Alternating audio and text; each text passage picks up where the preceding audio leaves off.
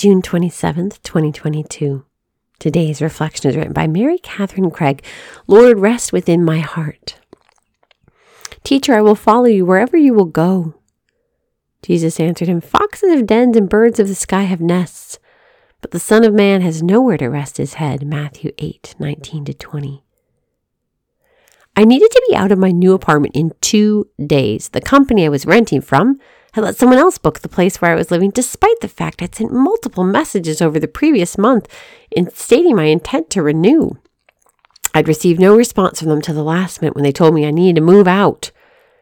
It was their mistake. They admitted it was their mistake, and yet still they did nothing to help me. Alone and unfamiliar in this new big city, I had to pack up and be completely unsettled yet again. I had no idea where to go or where I would find a place to rest my head.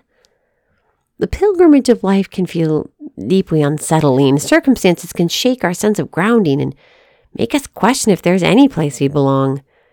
It's comforting to know that Jesus understands our unrest and has experienced this in his earthly life.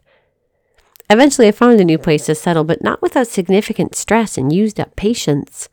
With fervent prayers, some decisive action, and vulnerably accepting help from new friends in the local Catholic community, God resolved the situation and brought me to a place that was an even better fit.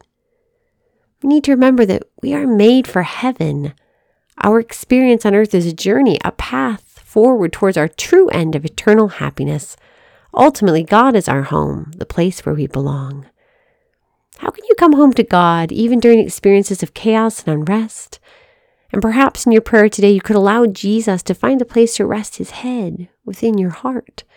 Rest in Him as He rests in you. This kind of contemplative prayer can offer you great peace. God, thank you for being my home and place of rest, even in the unsettling experiences of my life. Be my strength and stronghold. Guide me, Lord. Come and dwell always in my heart. Amen. Lord Jesus, we thank you for this day and for this sisterhood.